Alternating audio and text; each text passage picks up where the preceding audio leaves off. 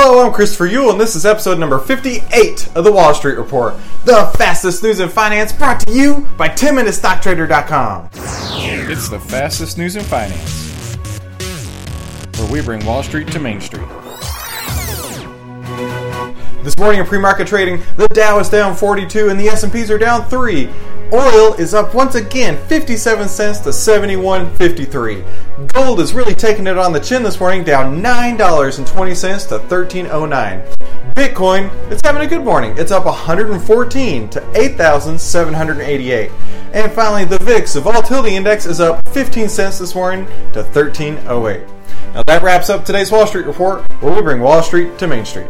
I've been your host, Christopher Yule, and thanks for stopping by. Like, subscribe, share, retweet, comment, tell your mom. I don't care, just get the message out there. I'll see you soon.